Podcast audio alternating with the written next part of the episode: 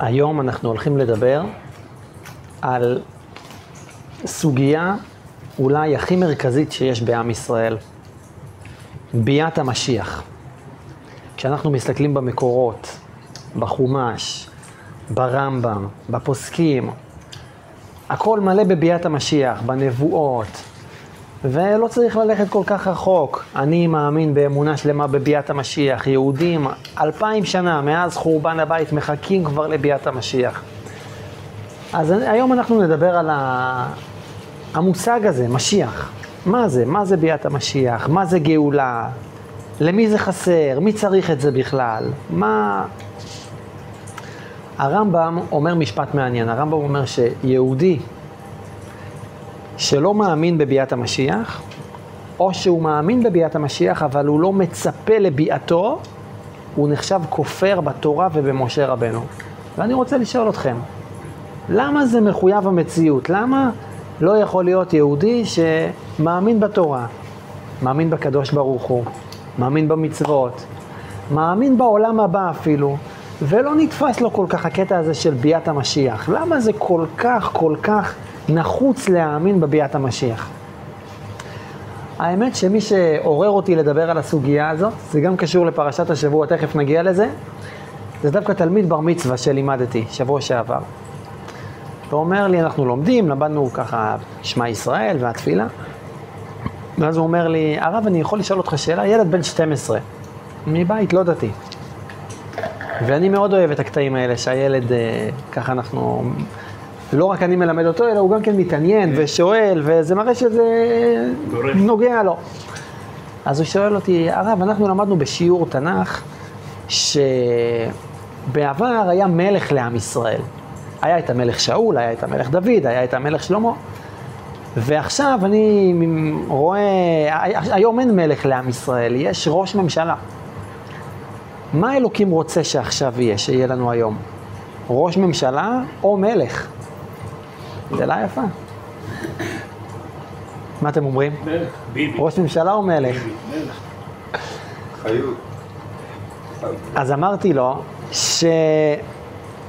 שכאשר המשיח יבוא, מה השם המלא של המשיח? מלך המשיח. אז תחזור המלכות לעם ישראל. מלך המשיח הוא יהיה מלך, כמו שדוד היה מלך ושלמה היה מלך, גם המשיח יהיה מלך, לפי כל הכללים. עד אז אמרתי לו שלדעתי זה בסדר שיש דמוקרטיה ובחירות וכל זה. ואז הוא שאל אותי שאלה שנייה.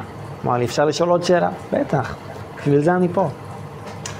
הוא אומר לי, שואל אותי, זה לא כל כך מתקבל לי על הדעת מה הולך להיות בביאת המשיח. זאת אומרת, יבוא בן אדם ויגיד, אני המשיח.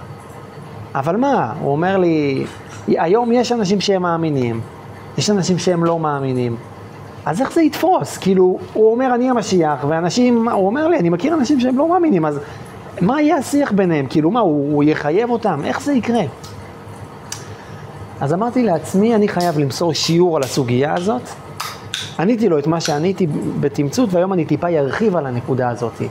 מה יהיה בביאת המשיח? יבוא בן אדם ויגיד, וכמו ששואל אותי הילד, אייל נקרא לו לצורך העניין, הילד ילד בן 12, הוא לא מבין, מה, המשיח יבוא, אבל אם לא נרצה לקבל אותו, אז, אז מה יהיה? פתאום הוא יבוא ו...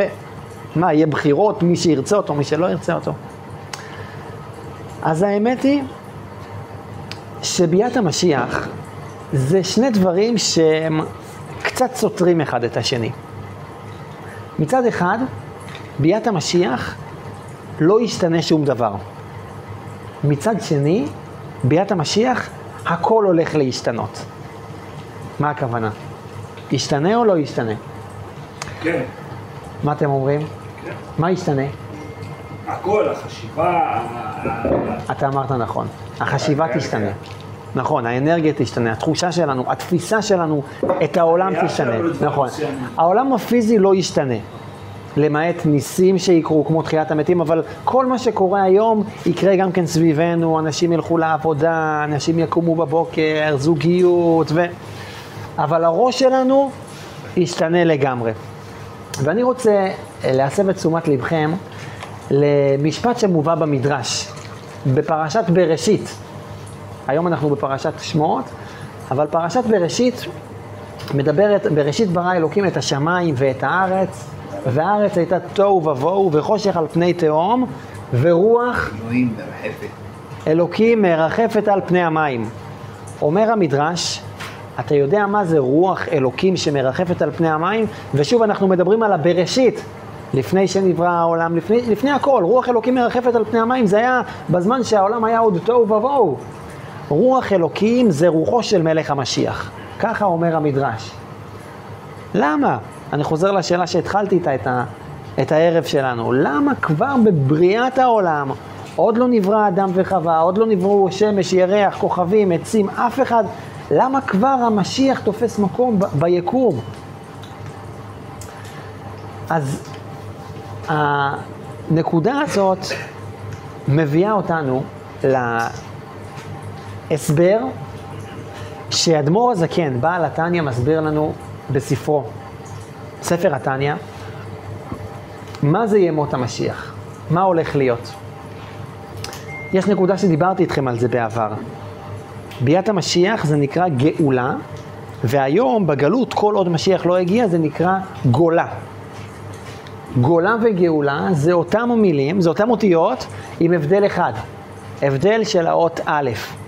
זה מתחבר למה שדיברתי מקודם, שבגאולה לא יהיה שום דבר שונה, אבל הכל יהיה שונה. כי בתוך הגולה אנחנו נכניס את האלף, את האלופו של עולם. וזה התפקיד שלנו, זה המשחק, זה הסוד הגדול. בביאת המשיח אנחנו נראה בעיניים שלנו את הקדוש ברוך הוא, איך שהוא נמצא בכל דבר ודבר. יש עוד נקודה שדיברתי איתכם לא מעט פעמים. הקדוש ברוך הוא ברא את העולם, ועולם זה מלשון העלם. הקדוש ברוך הוא נמצא כאן, בכל מקום, בכל רגע ובכל סיטואציה, אבל הוא לפעמים נעלם, והוא בחר להעלים את עצמו. ויבוא יום, והיום הזה זה ביאת המשיח, והקדוש ברוך הוא יגלה את עצמו, ואנחנו נוכל לראות אותו, אנחנו נוכל לראות את הנוכחות של הקדוש ברוך הוא בכל פינה, בכל סיטואציה, בכל נקודה בעולם. הנביא ישעיה אומר את זה בפסוק, הוא אומר ככה, ונגלה כבוד השם וראו כל בשר יחדיו כי פי השם דיבר. הוא מתאר מה יהיה בביאת המשיח, הוא אומר, הכבוד של הקדוש ברוך הוא יתגלה, וראו כל בשר יחדיו כי פי השם דיבר. ראו כל בשר. אנחנו בעיניים הבשריות שלנו, אנחנו נוכל לראות את הקדוש ברוך הוא. והאמת שנזכרתי בסוגיה הזאת דווקא בפרשה שלנו, פרשת שמות. אמרתי, גם בגלל שהילד שאל אותי בשבוע שעבר, אמרתי, אני אשתף אתכם בנושא הזה של ביאת המשיח. הפרשה שלנו, פרשת שמות, מדברת כמובן על הגלות הקשה של עם ישראל במצרים. אה, כמה קשה היה להם. בונים את פיתום ורעמסס ואת הפירמידות ושיעבוד, עבודות פרך. ואז הקדוש ברוך הוא בוחר במשה רבנו. משה רבנו נולד, כל הסיפור המפורסם. יש לנו פה את משה איתנו גם כן. משה נזרק אל, ה, אל הנילוס, אל היאור, בתיה מושט, מוציאה אותו מן המים מי שיתיהו, והוא גדל אצל אה, פרעה, אה, והוא גדל וגדל, ואז באיזשהו שלב הוא בורח כבר ל, אה, אה, למדיין, והוא מתחתן שם עם ציפורה, ואז הקדוש ברוך הוא נגלה אליו בסנה, כמו השיח פה שנשרף, זה הסנה שהקדוש ברוך הוא נגלה אל משה רבנו בפעם הראשונה. והקדוש ברוך הוא אומר לו, תחזור לארץ מצרים. זה היה אחרי שכבר הוא היה נשוי עם ציפורה ויש לו כבר ילדים. ואז התורה מתארת שמשה רבנו לוקח את אשתו ואת שני ילדיו וירכיבם על החמור. משה. משה רבנו לוקח את אשתו ואת שני הילדים ומרכיב אותם על החמור. יש פה נקודה מעניינת. שמעתם פעם על uh, התרגום של, uh, של, של תלמי המלך? שמעתי על הדת התרגום. אז אני אספר לכם על התרגום לתלמי המלך. תלמי היה מלך יווני שמאוד רצה לדעת את התורה בצורה מתורגמת ליוונית, הוא לא ידע לשון הקודש. אבל הוא אמר לעצמו, אם אני אקרא לחכמים שיתרגמו לי, הם יסובבו אותי, הם יערימו עליי. מה הוא עשה? הוא לקח 70 חכמים, ובמקביל הכניס אותם לתוך 70 חדרים, זה היה לפני 2,000 שנה, לפני עידן ההקלטות. כל אחד הוא הכניס לחדר אחר ואמר להם, אתם צריכים לתרגם לי את התורה. עכשיו, לא היה ביניהם סינכרון, כי כל אחד היה בחדר סגור. הוא רצה לראות איך הם מתרגמים, והקדוש ברוך הוא הכניס במוח ובלב של החכמים כמה וכמה שינויים, וכולם עשו את אותם שינויים בצורה, אה, במקביל. אז אחד השינויים זה שחכמי ישראל שתרגמו ליוונית, שינו, והם כתבו לו, במקום שמשה רבנו הרכיב את ציפורה ואת, ואת בניו על החמור, הם כתבו שהוא הרכיב אותם על נושא בני אדם. זאת אומרת שזו שפה כזאת סתמית, שזה יוכל להיות כל דבר, זה יוכל להיות גמל, זה יוכל להיות סוס. אחרי זה הם פירשו והסבירו, הם אמרו הסיבה היא כי שהוא לא ישאל אותנו, מה זה, אתם, משה רב, רבכם אה, מרכיב את, את אשתו ואת ילדיו על חמור, הרי חמור זה חיה שהיא פשוטה, לא היה, לא היה לכם סוס לדאוג או איזה גמל, משהו יותר אה, מרשים. רש"י מלמד אותנו שהחמור הזה זה חמור מאוד מאוד מיוחד, זה חמור שחי המון המון שנים, זה אותו חמור שאברהם אבינו חבש בדרך לעקדת יצחק, וזה גם כן החמור שיתגלה בו מלך המשיח. ככה אומר רש"י. אותו חמור התחיל מאברהם אבינו, ממשיך עם משה רבינו, ומסיים עם החמור ש... של מלך המשיח. הרי מלך המשיח, איך כתוב? אני ורוכב על חמור. אז מה הסוד? מה הסיפור של החמור הזה שמלווה אותנו, ב... את, ה... את העם היהודי כל כך הרבה שנים, ומה? אז הרבי מסביר ככה, חמור זה מלשון חומר, מלשון חומריות. החמור הוא מסמל ומייצג את העולם הגשמי. והתפקיד שלנו זה לקחת את החמור ולהפוך אותו לקדושה. התפקיד הזה התחיל כבר מימי אברהם אבינו. אברהם אבינו חובש את החמור, מה זה אומר? הוא לוקח את החמור ורותם אותו, משתמש בגשמיות, משתמש בעולם החומר לקדושה. אז זה התחיל בימי אברהם אבינו, נמשך אצל משה רבנו, והסוף זה בביאת המשיח. אני ורוכב על חמור.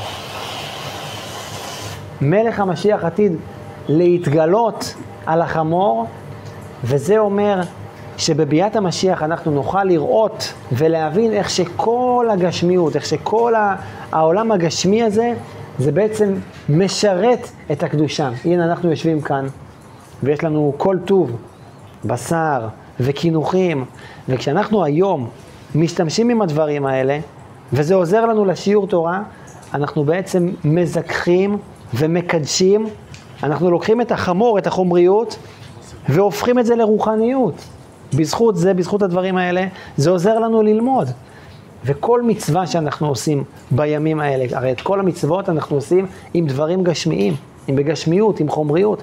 כל מצווה שאנחנו עושים, אתם מכירים את המשל הזה שכל מצווה שעושים, זה מוסיף אבן לבית המקדש, נכון? ככה הגננת אומרת בגן?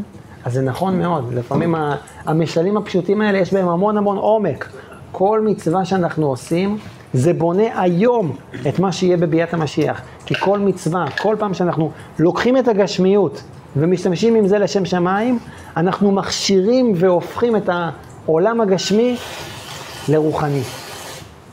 בואו נעשה לחיים, שנזכה כבר, במהרה בימינו, לביאת המשיח, ונזכור שכל פעם שאנחנו מקדשים את הגשמיות, משתמשים עם הגשמיות לשם שמיים, אנחנו מקרבים את ביאת המשיח. לחיים, לחיים. חיים.